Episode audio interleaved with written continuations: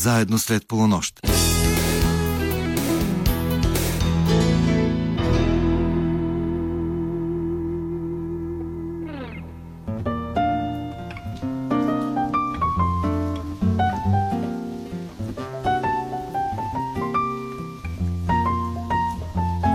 Добра нощ, уважаеми слушатели! Вие сте на вълните на програма Христо Ботев на Българското национално радио, където вече звучат встъпителните акорди на предаването Среднощен експрес.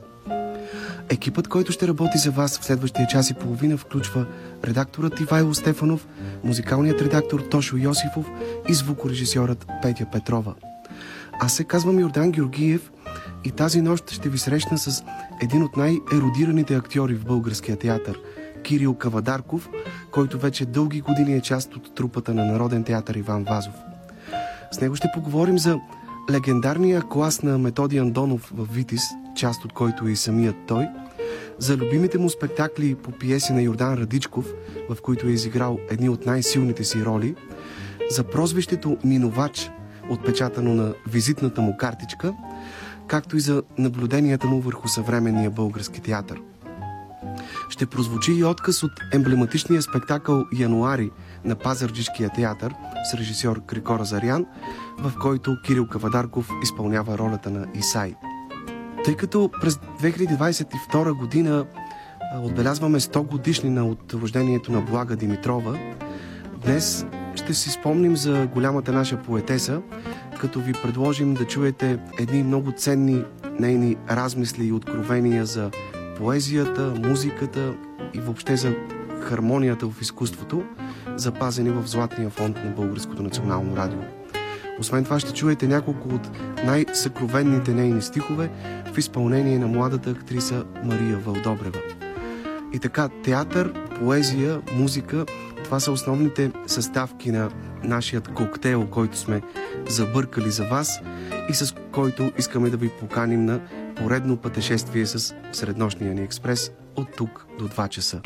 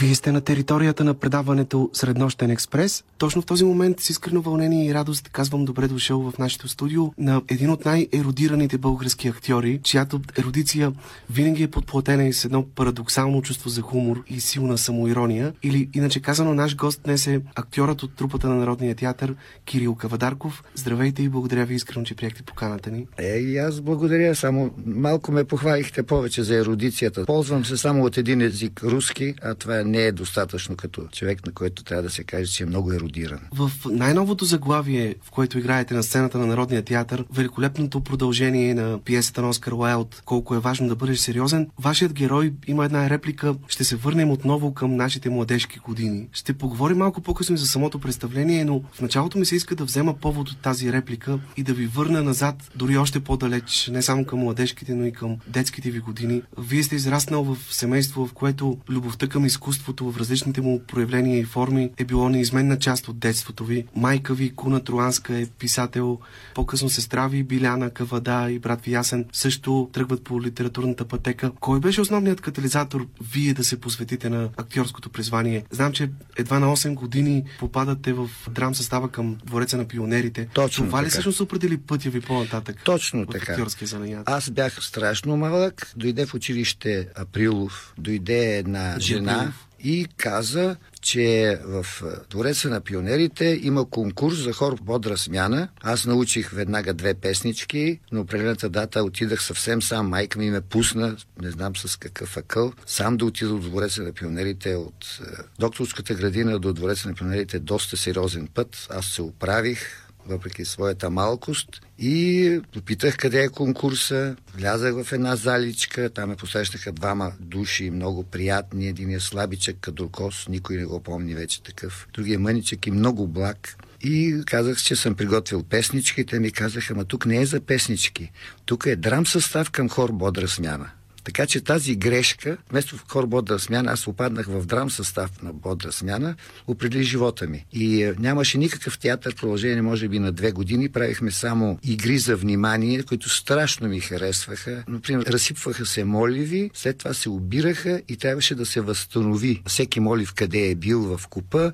Единият от тези, които ме приеха, беше първокурсник, тогава слабичък и Кадрокос, а хората го помнят дебеличък и плешив. Казваше се Асен Траянов, дългогодишен ръководител на телевизионния, телевизионния театър. театър, а другият беше Зако Хеския, дългогодишен кинорежисьор с много международни награди и така нататък. А вие по-късно играете в неговия филм "Йохо Хо", точно сценария на Валери Петров. И си спомняхме детските години с него. Дворец на пионерите за мен беше мястото, където заобичах и изкуството, всичко, не толкова в къщи, колкото в Двореца на пионерите. Там беше забележително място. Тогава се създаваше и пионер оркестъра. Колко години изкарахте там? Девет години, макар че... Всъщност до кандидатстването. Не отидах в казармата и след това. Бях много запален по театъра. Ходих в ВИТИЗ на конкурсните изпити за влизане, за да мога да си осигуря такъв път, пътят ми да бъде по-лесен като кандидатствам.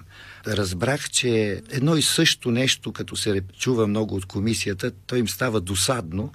И затова си избрах материали, които не бяха ги чували като рецитации. Знаех, че държат се милозливо към тези, които идват с униформа. И аз от казармата дойдох с войнишка униформа, с кепе на сцената. Изобщо разни хитрости прилагах от мой личен опит. Макар че видях там преди мене две момчета, едно след друго излязаха с една и съща творба на Иван Радоев. Единият беше Милен Пенев, който след това игра Ботев, а другия Марин Янев, който сега играе в Народния театър. Двамата бяха забележително добри, така че това, че изпълниха един след друг едно и също произведение, нямаше никакво значение, когато човек е талантлив. Вие завършвате ВИТИЗ при един голям, невероятен режисьор и педагог Методи Андонов. Да. И в същото време сте част от един от най-силните випуски, излезли от академията, заедно с такива актьори като Стефан Данаилов, Стефан Мавродиев, Меглена Караламбова, Илия Добрев, Елена Райнова, Латинка Петрова, Точно Продан така. Нончев, Добромир Манев, Милен Пенев, който да. споменахте,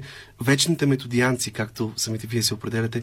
Кои са най-трайните следи, които пазите в съзнанието си от студентските години и от уроците на вашите учители? Тук към Методи Андонов трябва да прибавим и професор Стефан Сърчичиев.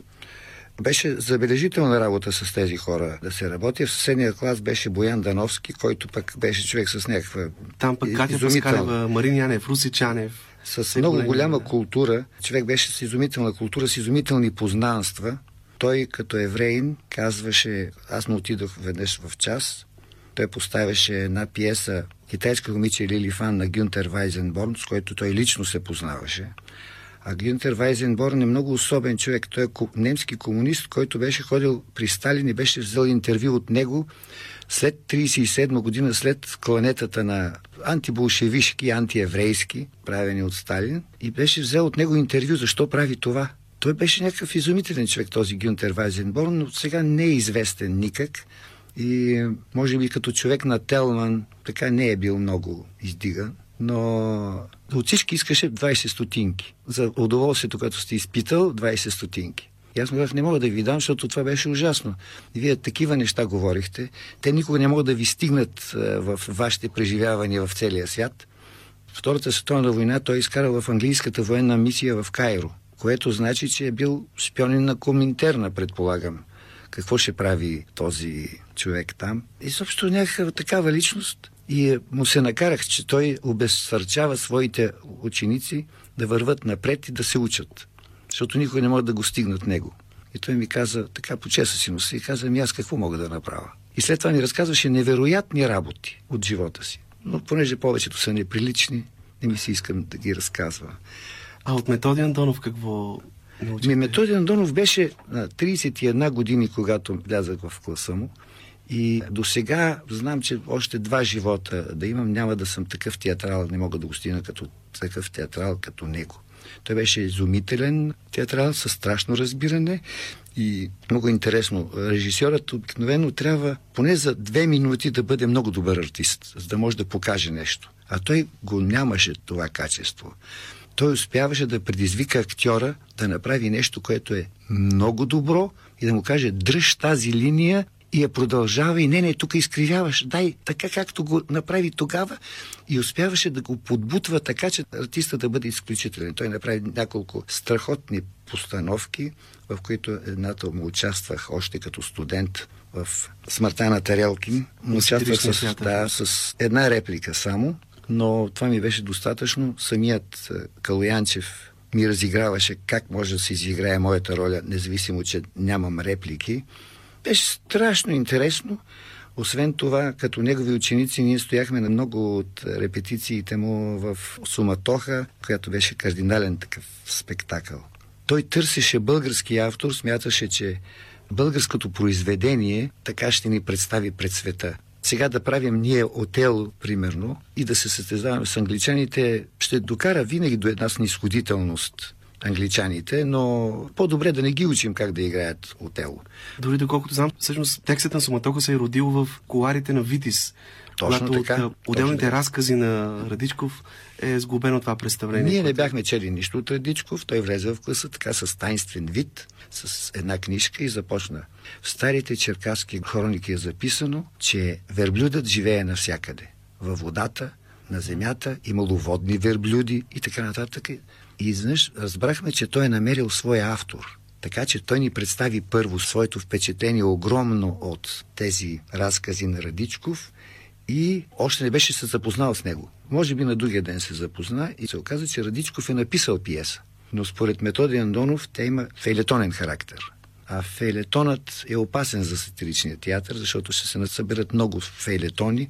Трябва да се правят такива по-капитални произведения, като "Ревизор", като "Смъртта на Тарелкин", и направи една компилация между разказите, така че това беше общо дело на автора и на целия театър. Например, Радичков написа за любимия си Григор Вачков стихотворение. Прословутото стихотворение да. "Кладенец". Точно така. Изведнъж Стоянка Мутафова се ядоса и каза, и аз искам стихотворение. Радичков каза, това пред мене. Ама то не, аз не съм поет. Това го написах и така. Така и за мен ще напишеш.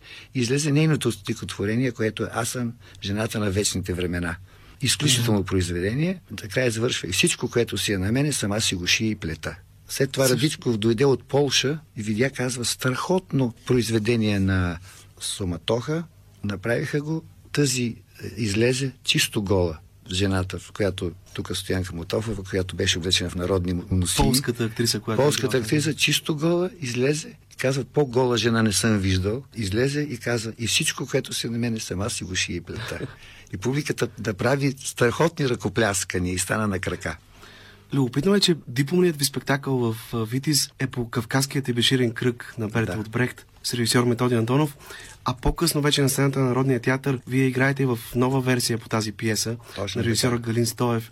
Заема ли тя по-специално място във вашата биография? Изключително място заема точно тази работа на Методи Андонов, защото вътре така се разбираше комунизма. Всичко трябва да принадлежи на този, който го прави по-добро. Детето на майката, която го гледа, земята на селените, които обработват, научните институти на тези, които работят в тях, на, нали, не на някой друг, който да печели от тях, и театърът на добрите артисти. Това остана за мене най-важното в живота ми, така трактована пиесата. Ние бяхме деца, но при Галин Стоев класът ни, ни просто изключително богат. Там Стефан Данаилов, примерно, играеше съвсем малка роля на войникът Симон Хахава. И след това едно много добро момче играеше при Галин Стоев. Но когато е Стефан Данилов, очакваш, понеже юнак, че ще дойде и ще оправи нещата. Обаче реката ги дели. А, жената, която той обича и с която са се заклели във вярност, е с дете. Реката, и те не могат да си крещат истината. Тя не може да му изкрещи. Детето не е мое, то е престоронаследника всъщност и така нататък. Това е тайна. И те се разделят и той не може да помогне. И това се възприемаше. Едно е, когато е Стефан Данилов юнак, а друго е като един, който а бе, няма да оправи нещата. Той не му е по силите. Такъв артист. Не случайно преди малко подхванахме темата за Радичков, тъй като ако проследим творческата ви биография през годините, ще видим, че едни от най-ярките ви роли са в да. спектакли по пиеси на Радичков. Исай в Януари, Хаджи Аврам в Опит за летене, Глигор в Суматоха. Към тях трябва да прибавим и участието ви във филма на Крикор Азарян "Всички и никой", да. по повестта на Радичков. Може би заедно с Велко Кънев сте най-радичковите актьори. Примерно и Гриша Давачков, може би трябва да прибавим. Какви спомени пазите от играта си в тези постановки, от досега си до Радичковото творчество? Представлението ни в Пазарджик беше изключително, защото имахме на разположение артисти, които, като Иван Григоров, който можеше да играе див селянин, в Народния театър на същата роля играе Велко Кънев, който не е див селянин. Той е много талантлив човек, но излъчването на див селянин го няма. Така е с много други неща. Сега в Народния театър имаме артист, който като излезе, се вижда, че е мушмурок. Излезе един мушмурок. Той обема това понятие. Както друга артистка, като дойде артистка, виждаш една истинска дама. Или влиза един истински джентълмен, или един юнак и там голям любовник, като Стефан Данилов. И ако сложим Стефан Данилов да играе мушмурок, просто се губят нещата, защото хаби се материала. И имахме такъв, който излиза и е див селянин, както Григор Бачков. В легендарния Януари на Коко Азарян в Пазарджик. В Пазарджик. А имахме и един, който играе бивш богат селянин, много така, зели му земята, той непрекъснато се прави наболен. Точно такъв артист от село Бяла черква, от такова едно село богатско. Много симпатичен артист, който просто носи ролята. Вечно така, все се прави на грипав, все такъв е болен, мен не оставете, моля ви се. Великолепни попадения имаше като актьори. Аз играех селянин, но който се граждане е, защото не можех в сравнение с тях да бъда селянин, който вероятно е живеел в града, непрекъснато решава кръстословици, разбира разни работи и ги получава и... Това беше най-главното, че имахме изключително попадение на артисти в първото разпределение. Когато следващите пиеси съм гледал сръбското в Народния театър, все пак може да е много хубава туршията, но е туршия, не са пресни краставичките. Имате ли любима реплика от пиесите на Радичков? Примерно вие играете Няма. Глигор, който казва "Жабата е мрачно животно". Да, в това е в Суматоха. Да. Това е трудна роля, понеже е правена по разказ, който е вмъкнат вътре и няма точно такава драматургична стойност. И поначало Радичков няколко пиеси така направи. Изведе сборник разкази и след това по тях направи пиеса. И когато излезе спектакъла, издава това като пиеса, но и текста по спектакъла, а не този, който ни го е дал, защото ние правиме промени, той съучаства в промените на текста. В случая от сборника "Свирепо настроение", да, се ражда пиеста "Суматоха". Изключителен сборник разкази. След това имаше едно "Кошниците", също беше по сборник разкази, но то пропадна в Сатиричния театър. Много трудно и тегаво за... Той самия се оплакваше, че ми дребни хора не могат да полетят, те са такива. И не му вървеше, и така и не тръгна. Макар че имаше три роли много хубави. Стоянка Мутафова много хубаво игра старата циганка. Просто някак си вътрешно, с а, нищо смешно, а с някаква прокоба, като нещо, което бе, не върви добре работата сякаш. Реката всичко отминава, все си е същата, ама отмива и такива хубавите неща. Всичко покрай реката си отива. Бе, няма, няма някак си спасение. Много интересна беше нейната роля, но не можеше да задържи целият спектакъл. Това е постановка на Младен Киселов в Сатиричния, да, театър. Да. Иначе Слави Шкаров също е направил един силен спектакъл по "Кошници" в Русе. Той беше съвсем луд човек. Не можеше да се разбере много ли е пиян или е много вдъхновен. Там, Таз... например, ролята на Йоната се изпълнява от Диди Димчев, да, който е бил слепец. Идеята е била, да, как слепеца води всички останали. Да, да, виж, това е много, много интересно. Интересни решения. Попитах на времето Велко Кънев, светла му памет, ще попитам и вас, тъй като с годините, като че ли суматохата около нас става все по-пълна. Как бихме могли да охарактеризираме времето, в което живеем? Може ли, така използвайки неговия образен и цветист език, езика на Радичков, да кажем, че светът сякаш се е катурнал на едната си страна и трябва някой да го подпре с рамото си, за да го изправи отново, преди да е рухнал съвсем? Това е великолепно казано, макар че от името на по-старата комунистическа партия би могли да кажем, че в България живеем в времена на контрреволюция. И основно оръжие на контрреволюцията е самата комунистическа партия, което е голям майтап и много такова. Сега, ако питаме Маркс и вече всички негови последователи за тази партия, ще ще има много смъртни наказания. Ма много. Щяха да бъдат избесени голяма част от нашите. Начало с Луканов и така нататък. Ще ще бъде голям майтап тук. Ужасяващо от гледна точка на комунистите, които са взимали на хората препитанието, взимали са им богатствата, унищожавали са националистите, защото на тях се държи световните войни и така нататък. Много ми е интересно. Иска една контрреволюция. Един от тези контрреволюционери пък стане на социалистическата партия шеф в Европа. Изобщо едно такова нещо, в което българският народ, който се беше примирил с комунизма, не партията. На Тодор Живков основни противници бяха хора от партията, а не от народа. Народът си беше вече привикнал и си смяташе така, беше намерил своите хитрости. И това, че се обработват, казват едно време, са ми казвали селени, малко ме биха да си дам земята. Толкова си е хубаво в текърсето. Някой обработва, аз отивам да си взема каквото си искам, имам си вкъщи всичко. А едно време се скъсвах от работи. Казва, по-рано от четири часа ставах, за да си свърша работата. А сега си спа до осем и половина, като някакъв чиновник и така нататък.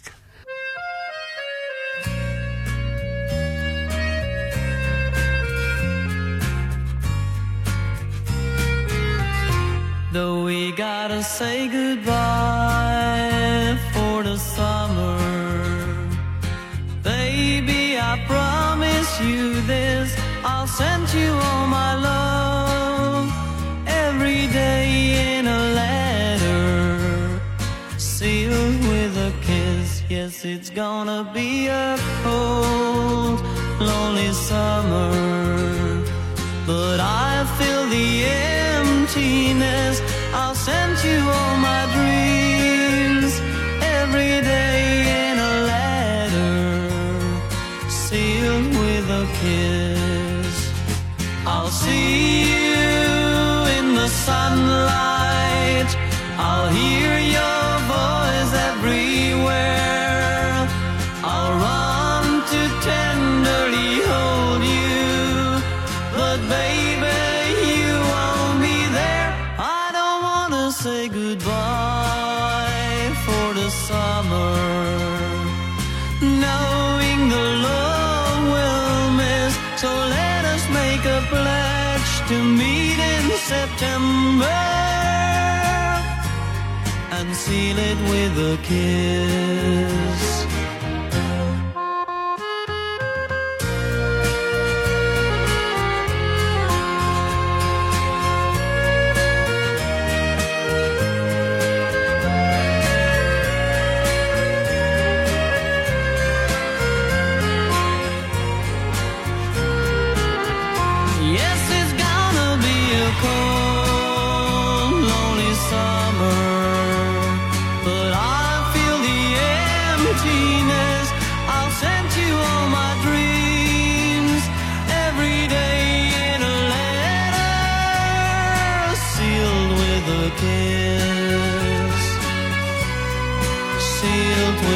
Kiss, sealed with a kiss, sealed with a kiss, sealed with a kiss.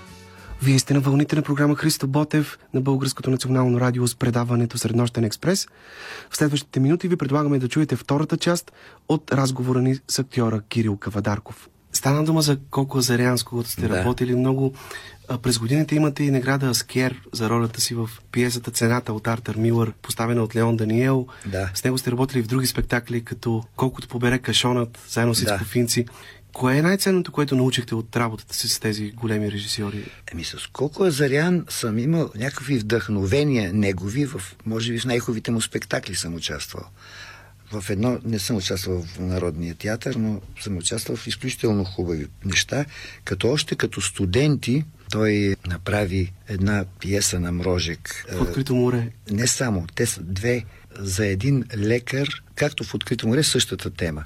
Един офталмолог, лекар, при него идват двама души, които са неграмотни, идиоти, старец и сина му, с пушки, които го довеждат до... в открито море до човекоядство се стига, а тук ще го убиват и този, жертвата, сам измисля теорията на убийците.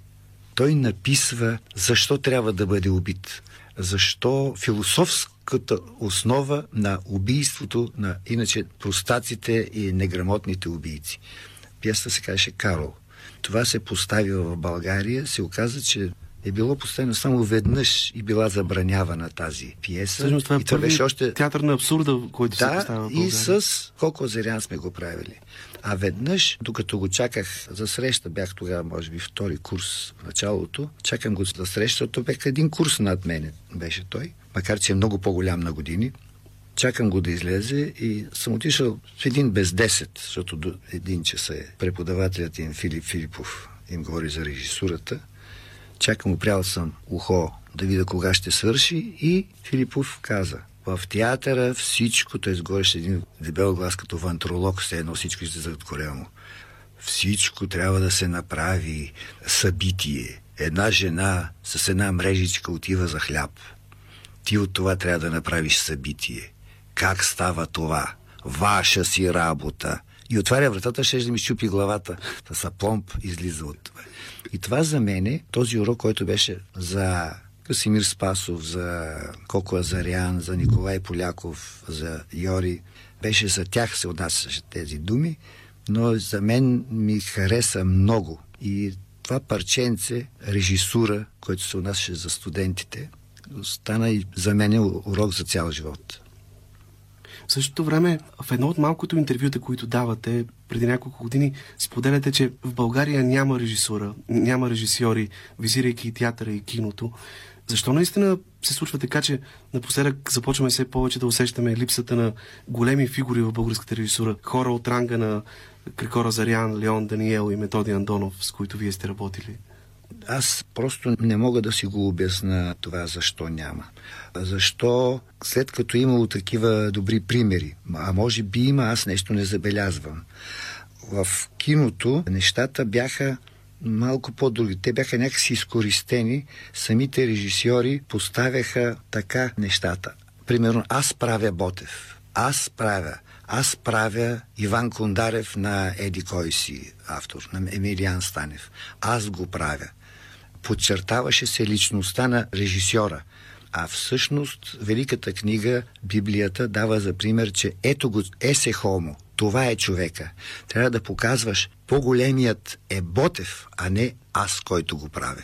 Така че се получаваше едно разминаване, а в НПФ-то и в, как се казваше, другото, което правиха късометражните филми, имаше много по-свестни филми, защото там точно се показваше ето го човека, той е важният. Предмета на изображението е по-важно от човекът, който го прави.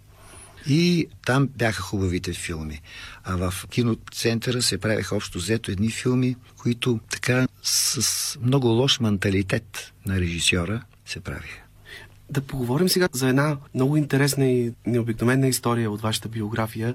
Тя е свързана с това, че поне до преди няколко години на визитната ви картичка беше написано единствено Кирил Кавадарков тире минувач. Точно така. Как се роди идеята за тази необичайна визита? Има и още нещо. Кога можете да ме намерите? След работа. След работа. Точно така. А, това стана.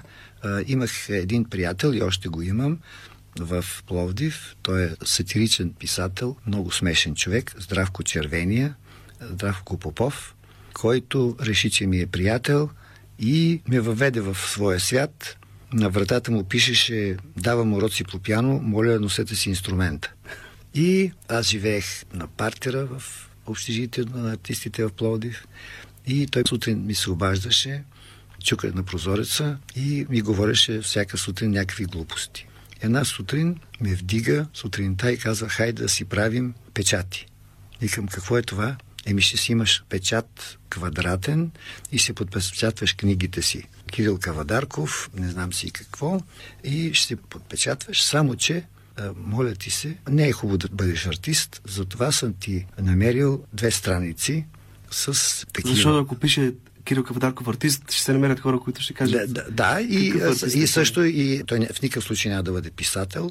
Той си беше измислил Здравко Попов спиритист. А, имаше галактолог. Аз избрах огнеборец-частник. И отиваме в отдел печати. Кръгъл печат не може, защото това са държавни предприятия само с кръгъл печат. А квадратен печат частно лице може. И отиваме там и той спиритист, лялката написва спиритист и аз след него огнеборец-частник, тя казва: това не може да мине. Викам: защо? Ами, Здравко веднага се намеси. А моето как? Спиритист. Какво е това спиритист? Тя не знаеше какво е спиритист. Той му и обясни, а тя каза: е, тогава и вашето не може. Обаче Здравко се заяде, а зад нас стоят хора, които са, идват от ТКЗС-та, от такива, които са се изхабили вече печатите, те им се направят нови печати и става доста така, става голяма опашката. И хората искат след това да отидат по нивите там, да си гледат работата, а пък ние им пречим. Дойде един човек друг, той ни каза: другари, това не може да се реши, отидете в другарката еди коя си, в съвета се занимава с това. Отиваме в съвета и виждаме една малка стая с четири бюра вътре, в които имаше само една жена, не беше тя, ще изчакаме отвънка, дойде тази жена. Тя много задвигувана, че въобще някой се занимава с нея, с тая чиновничка. Обясних ми случая, дадах ми и листа. Тя да си избере кое от тия глупости, галактолог или не знам си какво, коридоролог имаше, всеки такива глупости. И тя каза: другари, аз за първи път имам такъв случай, моля ви се, елате в четвъртък. Което значи, че вече влизаме в тунела на бюрокрацията, която изобщо ще даде в четвъртък, това са глупости. Здравко каза: аз познавам един комитата, страшен адвокат, и отидахме на адвокат. Нали, представяш, че той е цяло пътешествие това. И отиваме при комитата, той ни посрещна радушно, разбра за какво става въпроса и каза: няма да ви уреда въпроса. Не мога да се наема, защото ако това беше капиталистическа държава, отивате и си го правите когато си поискате, при когото си искате. Обаче тук е държавно предприятие и ти изведнъж ставаш огнеборец-частник. И зад това стои, че държавата ти е разрешила да имаш такъв печат, значи ти някак си си огнеборец-частник. Или си галактолог, или някакъв друг идиот, или спиритист. Какъв огнеборец-частник си ти, извинявай. Това не може да стане. Тогава Здравко си ядоса и каза: добре, тогава ще ти кажа две неща, които без съмнение съществуват и сме такива. Здравко Попов съвременник и Кирил Кавадарков минувач. Да. И оттам идва всъщност... Оттам идва, значи той е съвременник, а аз минувач. А пък без съмнение сме такива и никой не може да ни го отнеме. Адвокатът страшно се зарадва и каза, имате ме, и тръгна по някакви такива. След месец дойде и ни каза, че е уредил въпроса. Можем да имаме такива визитки. Визитки такива. Обаче ние бяхме на съвсем друг акъл и съвсем други неща ни бяха в главата. Той ни се разсърди, макар че имаше такава победа над бюрокрацията в България, че му се разреши такова нещо. И аз си го запазих това. Тази идея е на Здравко Попов. Чувал ли се за този хуморист? Да, да. да. Това е негова идея и тя е от преди много години. Това е примерно седемдесет и девета година, нещо такова, седемдесет и осма. Това е много отдавна. И оттам вие започвате така вече философски да обяснявате понятието минувач. Не, да, защото минувачът а, може да има а, приятели от всякъде. И затворник, и шефа на затвора да, да са ти приятели. А, той не е обвързан с а, някаква политическа партия или нещо. Той, е, той минава покрай тези неща. И е добре разположен към всички. И може да им се чуди на къла и така нататък, но той не, няма агресивна позиция. Минувачът обаче също може да остави, да оставя трайни следи, нали така? Разбира се, разбира се.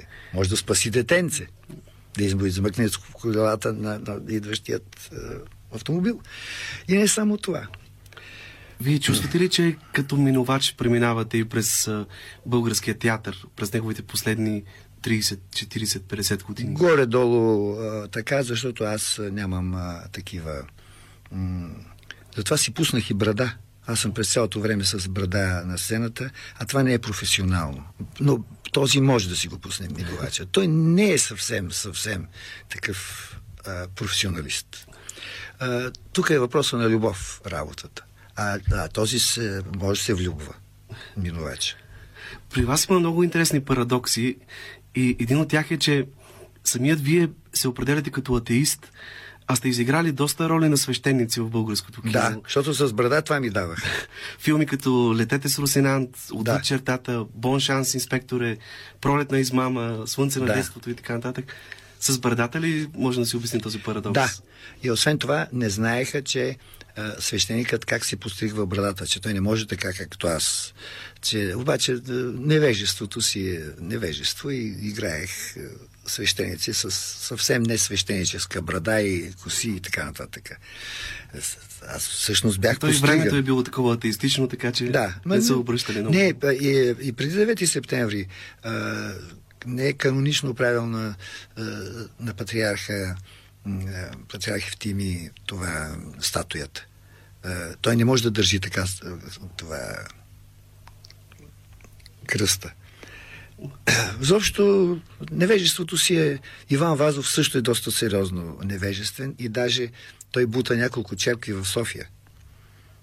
Той искал да направи, да не бъде ориенталска столицата, ни е европейска и оставя една църква, а те са били три една до друга. И трите, две бутва до Света неделя. Това го за прави... да бъде европейска столица. Да, Иван Вазов, а той е решил и Света София да я бутне, защото тя е била разрушена от земетресение и Иречек спасява Света София. Така че Иван Вазов също е бил един такъв интересен човек. Аз споменах началото, че нашият гост е един от най-еродираните български актьори. Сега се уверявате в това. Не мога да не ви попитам обаче, така човек като вас с толкова парадоксално чувство за хумор, не мога да не ви задам този въпрос. Колко е важно, всъщност, да бъдеш сериозен в живота? Изобщо, колко е важно да го взимаме на сериозно този живот? В пиесата става въпрос за хора, които, и особено моя герой, който, щом се появят проблеми, той гледа да дезертира. А, той ми е симпатичен, но това е детска работа. Много е важно да бъдеш сериозен. Това е... Парадоксално казано, това е важно да бъдеш сериозен и трябва непрекъснато си има предвид каквото и да правиш. Дори и дезертьорството. Важно е да бъдеш сериозен.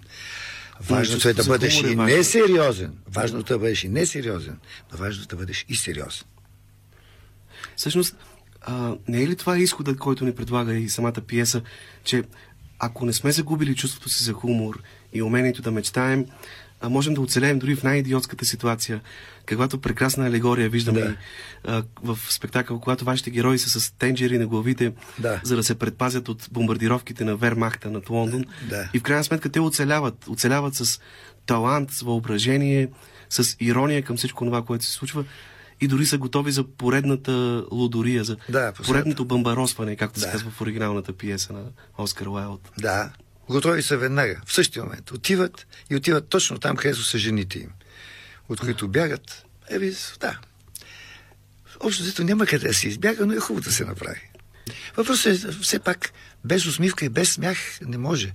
Важно е да бъдеш сериозен и едно от най-важните, най-сериозните неща е да е смешно около тебе. Към края на разговора ни да ви попитам, какво мислите за пенсионирането на българските актьори? Преди време се заговори, че Павел Васев, когато беше директор на Народния театър, е бил сериозно натиснат от тогавашния министър на културата Петър О. Стоянович да пенсионира няколко актьори от трупата, включително и вас. И за да излезе с достоинство тази ситуация, Павел Васев се е самопенсионирал и напуснал театъра. Не само той. На времето в Сатиричния театър също бяха... Илия Добрев беше директор и той беше малко директор. Два сезона, защото го натиснаха да уволни артисти и той каза: аз съм артист, артисти не мога да уволнявам. Служете си който искате, който може да на, на такова, да прави такива неща. И той също си подаде оставката. Доста, доста има такива, които казват: това въобще не, не е моя работа. Да, да дойде този, който ги е назначавал, защото има и такива, които са назначени случайно или с връзки, или пък кой знае по какви причини, или поради сливане на театри. Не е ли абсурдно това? Знаем, че в живота няма пенсионирани лисици. Как стои въпроса с актьорите? Ами, а, при актьорите е по-различно, защото а, има и актьори, които не са много-много актьори. Които са си... А, даже чехите имаха нещо като поговорка. При комунизма е най-хубаво да бъдеш лош артист. Хем имаш свободно време колкото искаш, хем можеш а, да мърмориш и да се оплакваш от, а, от всичко.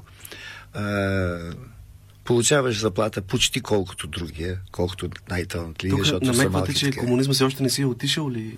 Може би, може би не. Възползват се от някои неща, които са.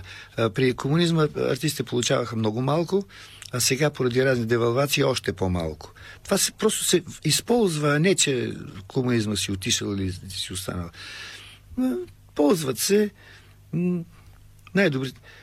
Сега се казваше, за да станеш касиер на каса в Лидъл, се получава първа заплата начална хиляда двеста и шейсет лева. Ама това нито един артист от Народния театър, примерно Мария Каварджикова, която е най-добрата актриса, не получава толкова. Разбираш ли? Като това е начална касиер, това е начална цена. Работиш половин ден. Не работиш цял ден. А, и е начална заплата. След това тя се вдига. Като стоиш една година и се вдигаш и в иерархията, може да станеш шеф там на отдел и така нататък. Докато в театъра много дълго време да, може път, да не се... Те, артистите, като отиват, отиват новоразначените, идват с триста и двайсет лева заплата. Ма това е ужасяващо малко. Ами ако не са от, от София, той трябва да вземе под наем да живее някъде. Ма това е нещо просто... Аз не, е, няма, тук комунизма не е виновен. След трийсет години след комунизма е, не, той не може да... Е, по-добре да няма министър на културата и цялото министерство му се разда заплатите на артистите и на библиотекарите и на всички, които работят нещо. Кажете накрая как изглежда българския театър през вашите очи. Кое ви дава така най-силна надежда за бъдещето и кое ви притеснява? Винаги в българския театър, в който и положение да има, има четири представления, които са на изключително и на световно ниво, с които може да се, се гордее всеки театър. И аз съм щастлив сега. Винаги, винаги отивам някъде и казвам: там има много хубаво представление. И във всеки театър има някое много-много хубаво представление. Някой, който си играл много. Сега в Народния театър това контрабасът. Едно изключително хубаво представление, което е по-хубаво почти от всички е, е, контрабасията. А това е много играна пиеса. на света е едно от най-добрите. Аз, как се казва, не мога да се гордея с неща, които и без това ще пропаднат. Ще имат десет представления и ще изгорят и повече няма да, да се чуят. Остават тези, които правят лицето. Тези, които си играят по... Ето това вече ще стигне петстотин пъти или ще си играе контрабаса. Да се надяваме, че тези добри представления ще стават все повече. Да. Аз ви благодаря за този разговор. Наш гост беше актьорът Кирил Кавадарков, един случайен минувач, чието стъпки обаче и чието роли на сцената много често са ни държали неспокойни, държали са ни будни и не са ни оставили да заспим от вълнение. Надявам се, че предстоят още много такива роли. Е, много благодаря. Е, много благодаря. Благодаря.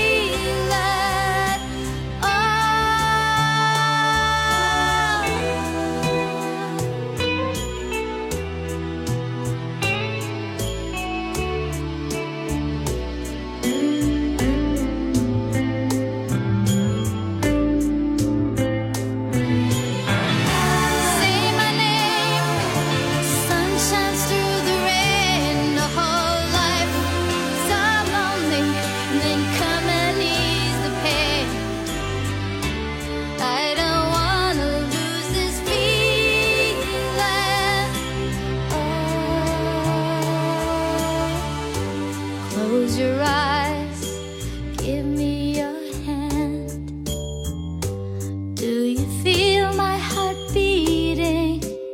Do you understand? Do you feel the same? Am I only dreaming? Is this burning an eternal flame? I believe it's meant to be. Darling, I watch you when you are sleeping.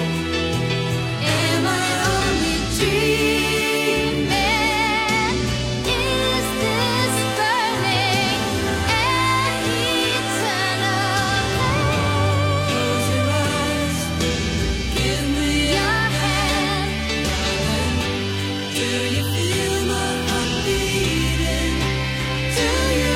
belong with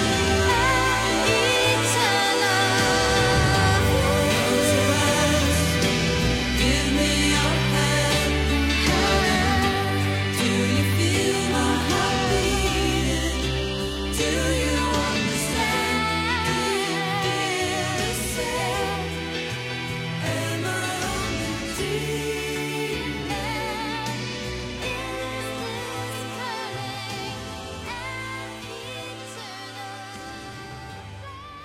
Вие сте с предаването Среднощен експрес на вълните на програма Христо Ботев. В следващите минути ви предлагаме да чуете откъс от едно емблематично представление Януари по пиесата на Йордан Радичков на сцената на Пазарджишкия театър с режисьор Крикор Азарян. Премиерата е от хиляда деветстотин седемдесет и четвърта година, а в ролята на Исай ще познаете актьора Кирил Кавадарков. Здраве! Здраве! Здраве! прея, да не мислиш, че само ти си имаш кръстословица. И аз имам кръстословица. И всеки човек си има кръстословица. Само Велико, дето си няма кръстословица. Затова пък него го гази грип. Гази ме, майка му стара! Грипа много се разпространи. От нова година три или четири пъти го срещам по кръстословица. Питам си.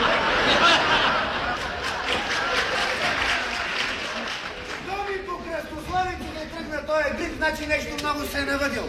Особено по градовете. То по градовете всичко се въди повече. И инфаркта се навъди. Яд, яд също много се навъди. Щом прочета някъде гняв с две букви веднага пише яд, винаги ги задава. Ама от годините нямаше толкова болести по кръстословицата. Имаше повече планини, повече реки и морета. От кръстословиците съм научил всички планини, като се почне от Хималаите и се свърши с кордилерите.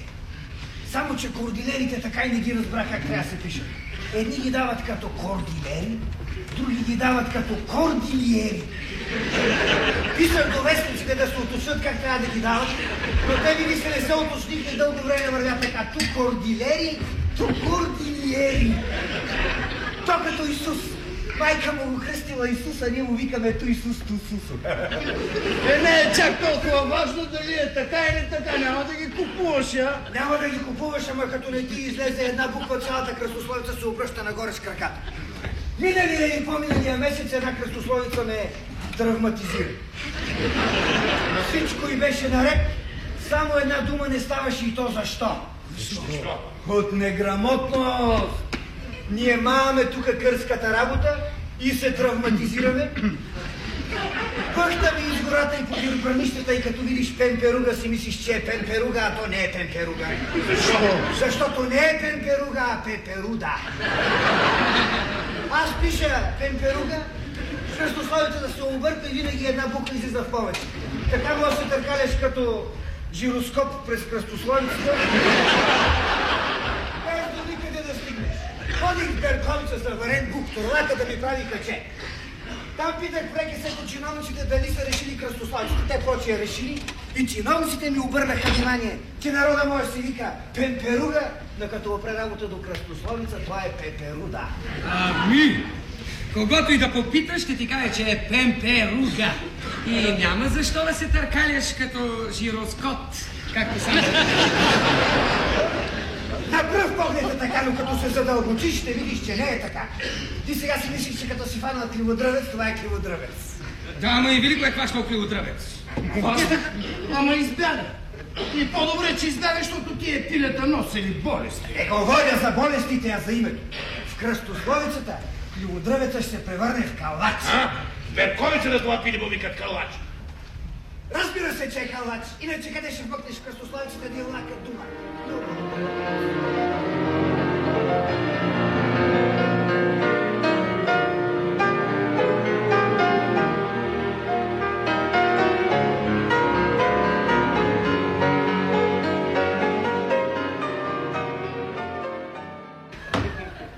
Моята кръкучка безподобна ще е здраве от земята и си лудуда. Главата и ще стъркуне, като кратуна, за да запомня кога се въртява опашката на всички страни. Мене ми върти опашка, не трябва да го. Решил съм го веднъж за винаги. Раз, раз, раз, раз, и точка. Еее, штур, човек, штур! Слушайте, ей, дайте да изнесем печка, да това ще разсипи кюнчите. Или само ги редим, пък той ги пише с този стол. Дайте пък, като го мине беса, пак ще ги пише. Дайте. То са от Димита, нищо се не види. Абе, нишката ми сочи на репът. До кога ще ме разлагам селски кучетата? Слушай, Гаврие! Ти не умръзна с твоите кучета, бе! Що? Всеко трябва тук по-мъжки да си говорим, а ние тук все мъже сме се събрали. Ти какво си въобразяваш, бе? Отгоре? Че ако се чупнеш под тиквата, дето никога не увира, ще разбереш, че тая твоята жена не е никаква жена, бе! Така ли? То спечел като турска керемида, а той вика и жена, и безподобна, и не знам какво си. Глупост е! Той човек няма да плюне отгоре му, а той в очи на всичкото отгоре и нож извадил.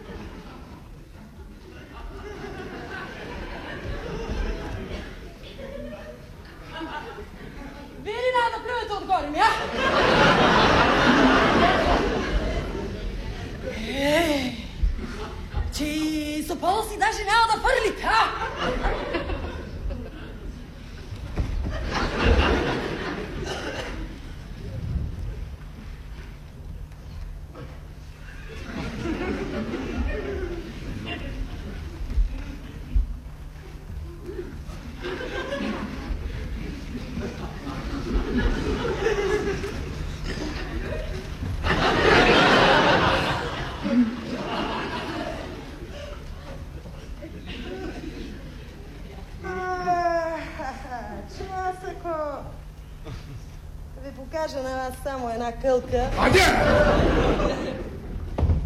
Очите ви ще станат на ластици!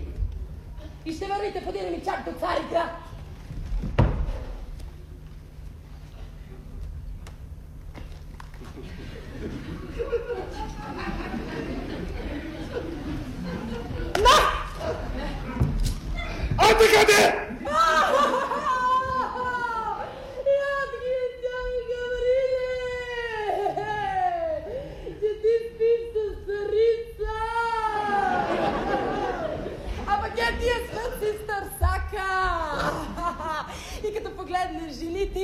No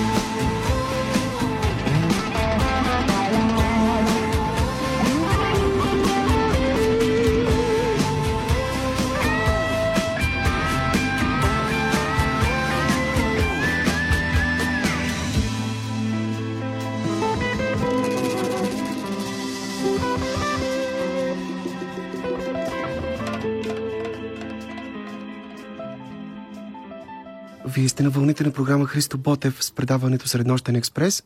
И тъй като, както знаете, през две хиляди двадесет и втора се навършват сто години от рождението на Блага Димитрова, в следващите минути ще си спомним за нея с един запис от Златния фонд на Българското национално радио. Това е документална среща с читатели, на която Блага Димитрова разказва за поезията, музиката и най-общо казано за хармонията в изкуството, като записът завършва с едно нейно стихотворение, което самата тя изпълнява пред своята аудитория. Аз през цялото време, докато бях омагьосана, завладяна от тая музика, хипнотизирана, Кашпировски ряба да е ли, бях просто е, в някакъв друг свят отведена. Е, мина така галоп е, целият мой живот, свързан с музиката, с стиховете, с авангардното художество, да го наречем. С моето поколение, което тръгна от един общ извор на тия изкуства. И за мен тази среща тук е едно връщане към извора. Аз много благодаря на организаторите на тази среща, на домакините в тази чудесна, интимна камерна зала, която така е, ни споява като в някакъв храм. И доста съм смутена, че идвам на тази среща, на тази особена хармония между трите изкуства. Идвам от един свят на дисхармония, на дисонанси. Един полифоничен свят, но в който още не е намерен основния, да го нарека, звук, тон, който да достигне до хармонията в контрапункта.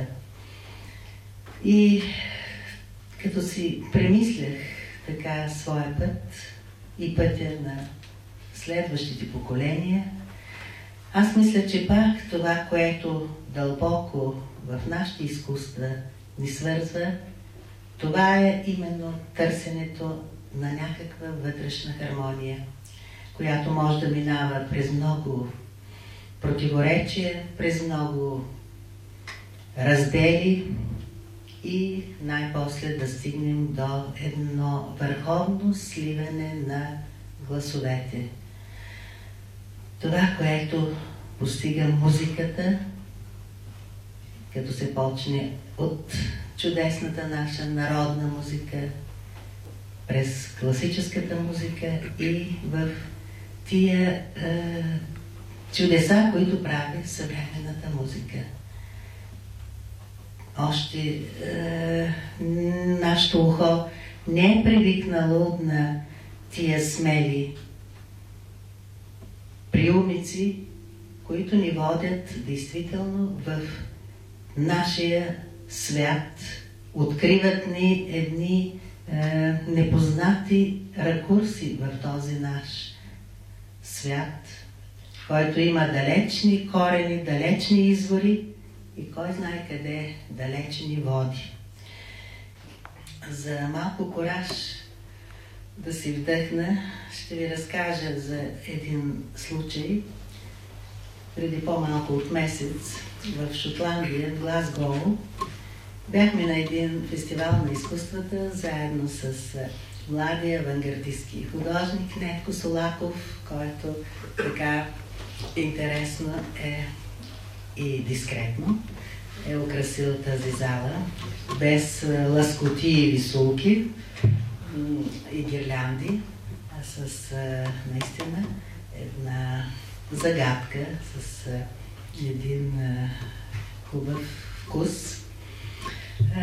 И там имаше една вечер, посветена на поезията на нашите източни страни. Така беше и целият фестивал East Orange.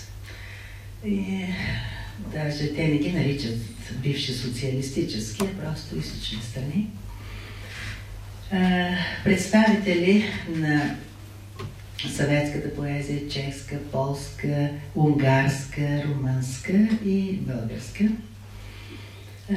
Между изпълнителите на свои произведения бяха поети от различни възрасти. Най-младите, един чудесен чешки млад поет, с китара придружаваше своите лирико-сатирични стихове, много ефектни, много хубави. А, всеки един а, поет беше предварително, всичко беше много добре организирано, преведен на английски език и а, присъстващия гост а, трябваше да прочете едно-две свои произведения в оригинал. Всички четоха и а, в тракта организаторите дойдоха при мен и ми казаха, че по желание на публиката молят ме да прочета още нещо на този странен, много а, музикален език български. Оказва се, че публиката бяха повечето млади хора, мнозина от тях пишещи стихове. А, оказва се, че за първи път в град Глазгоу, в Шотландия, а, чуват български език.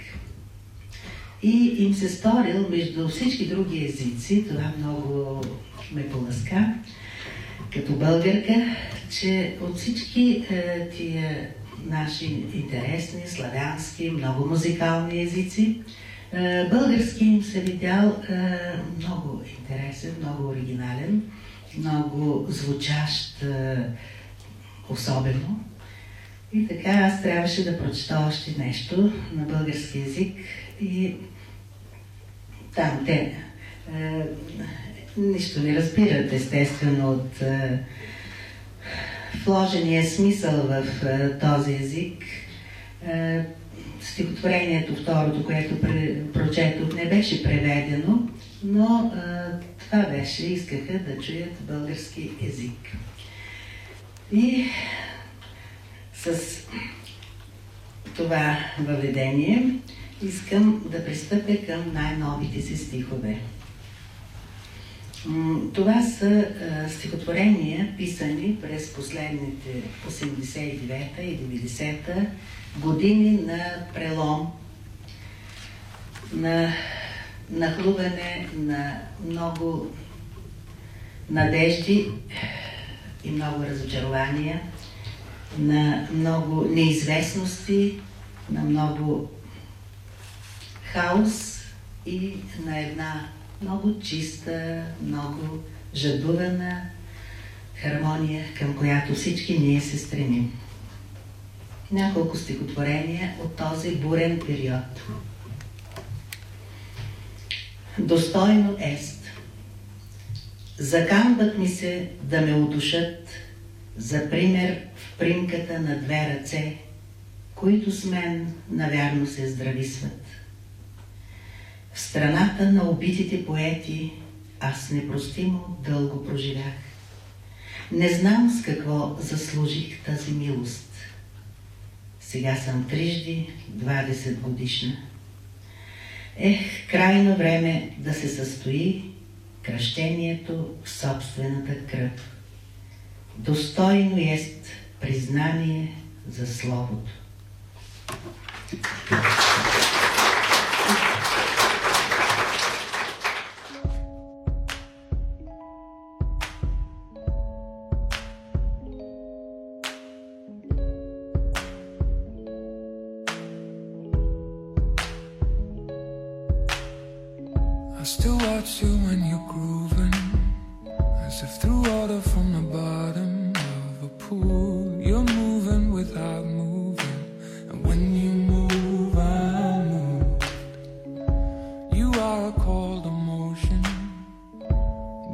color you a verb in perfect view, like Jonah on the ocean. When you move, I'm moved. When you move, I'm put to mind of all that I wanna be. When you move, I could never define all that you are to me. So move me, baby.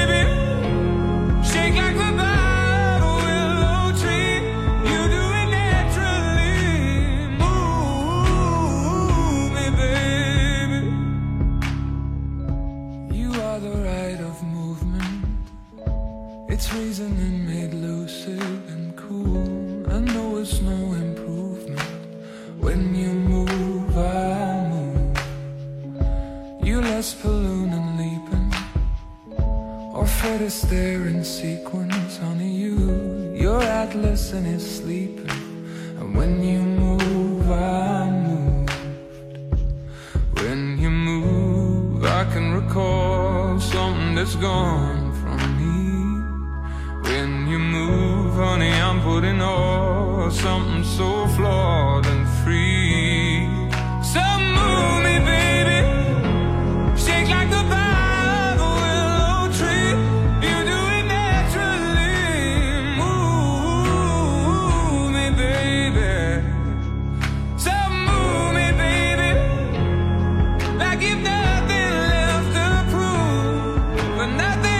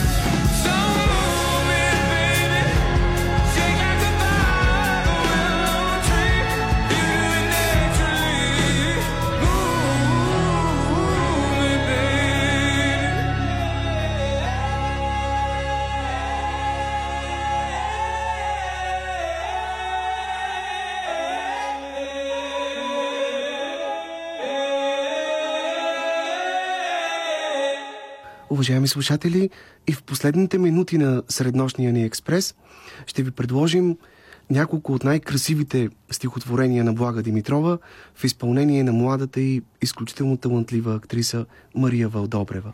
Благодаря ви за поканата. За мен е чест да бъда тук и да чета тези стихотворения. Започвам с любов.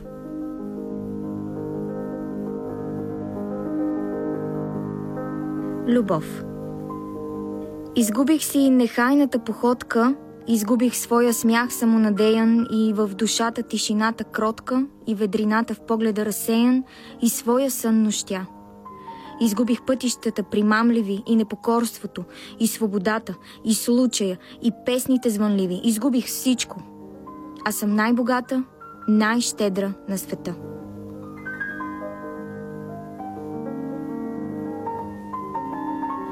Разказвай. Разказвай. За всичко разказвай. Аз искам да мина по всяка пътечка в леса дълбок, където си бродил от малък. Да глътна от всеки поток, в който си устни потапял. Да вдъхна от всеки цвят, опивал гърдите ти жадни. Да вляза в твоя свят. Разказвай. Аз искам да мина през всеки твой прежен ден, да бъда с теб и тогава, когато си бил без мен.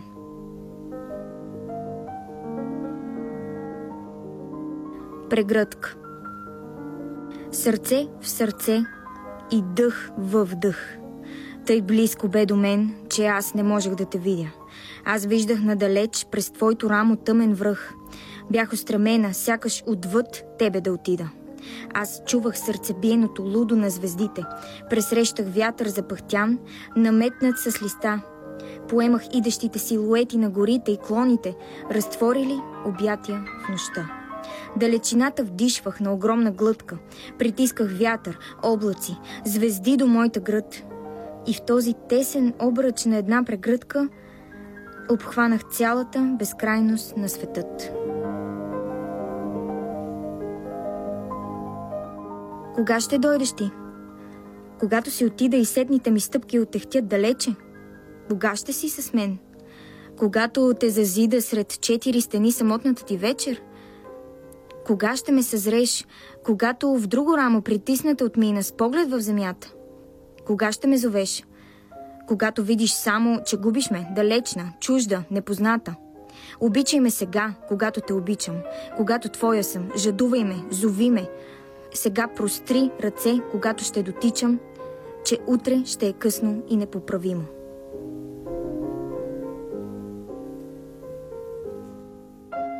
Пътят до тебе. Дълъг беше моят път до тебе. Търсеше те цял живот почти и през тъжни срещи лъкатуши, на които идваше не ти. И докдето стигна твоя поглед, сенки прекосих и шум нелеп, но през себе си пропущах само чисти тонове. Заради теб. Аз изплаках всяка твоя ласка, браних я преди да се роди и отглеждах срещата ни бъдна търпеливо в своите гърди. Дълъг беше моят път до тебе. Толкова дълъг, че когато сам ти пред мене най-подир застана, те познах, но себе си едвам. Бях от мъките така прозрачна, чак до дъно да ме прочетеш. Бях от тържество така безкрайна, че ти трябваше при мен да спреш. Дълъг беше моят път до тебе, а за кратка среща ни събра. Ако знаех, щях отново този дълъг път до теб да избера.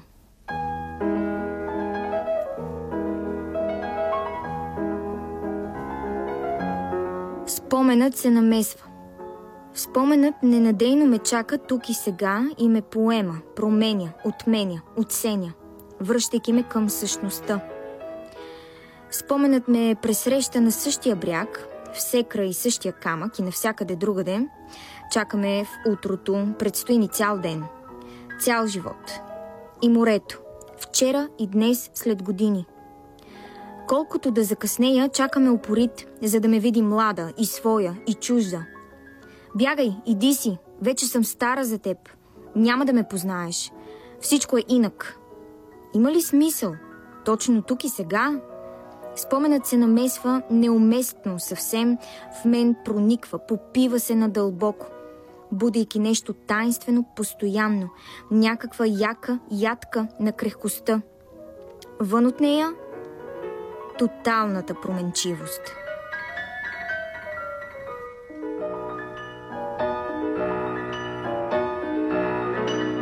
Без любов. Без любов от днес нататък ще живея, независимо от телефон и случай, няма да боли и няма да копнея. Ставам вързан вятър и замръзнал ручей.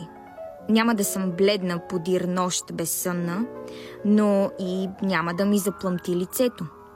Няма в дън земя от мъка да потъна, но и няма да политна към небето. Няма да съм лоша, но и няма вече жест като безкрайен хоризонт да сторя. Няма да ми притъмнява, но далече няма да ми се отваря цял простора.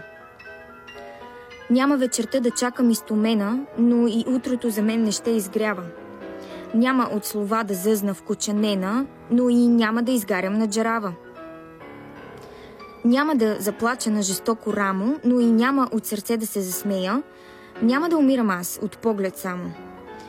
Но и всъщност няма вече да живея.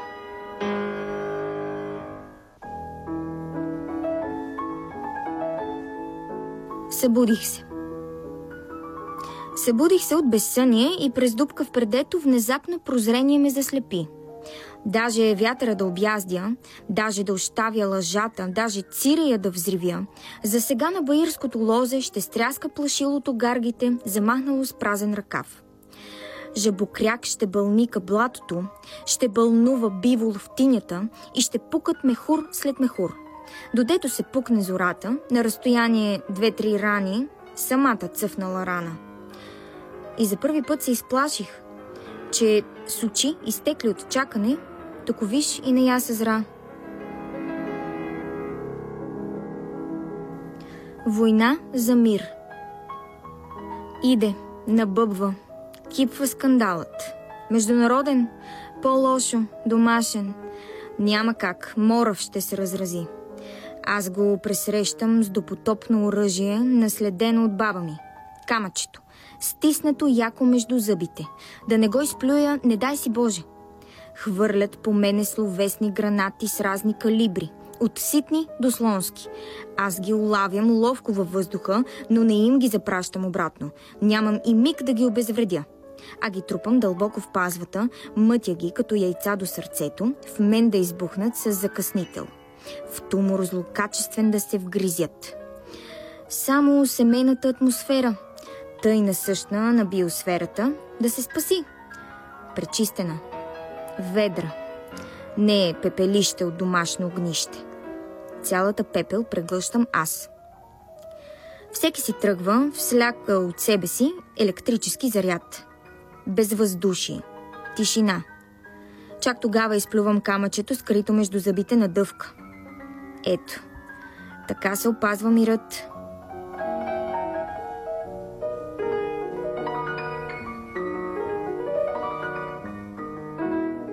Лунният параход. Лунно-бял през океански параход, сгребен на вълна, прииждаше към ривиерата. И от него бризът музика довя, сякаш океанът свираше в седефна раковина. И заслизаха оттам едва-едва патерици, папионки, вуалетки и бастуни. Корабокрушенци от разбити дни, всеки носеше усмивка и емблема на ревера. Време да се наслаждаваш на живота. Млада бях и до полуда им се смях, как затъват в пясъка, като в летежен на сън. Но защо вълниста музика е чи? И отде доплува в ритъма и лунното видение? Пени се е през временен бял параход. Айсбергно сияен. Моят пристан ли прицелва? Извисил хобот за мен ли тръби? Мен ли увещава при магичния фенер на залеза? Време да се наслаждаваш на живота. И да втъвам все по-надълбоко в пясъка. Сякаш съм политнала на сън. Скъпи слушатели, това беше всичко от нас за днешното издание на Среднощен експрес. От мен и от името на екипа, с който работихме за вас през последния час и половина, ви пожелаваме лека нощ. До следващата сряда след полунощ.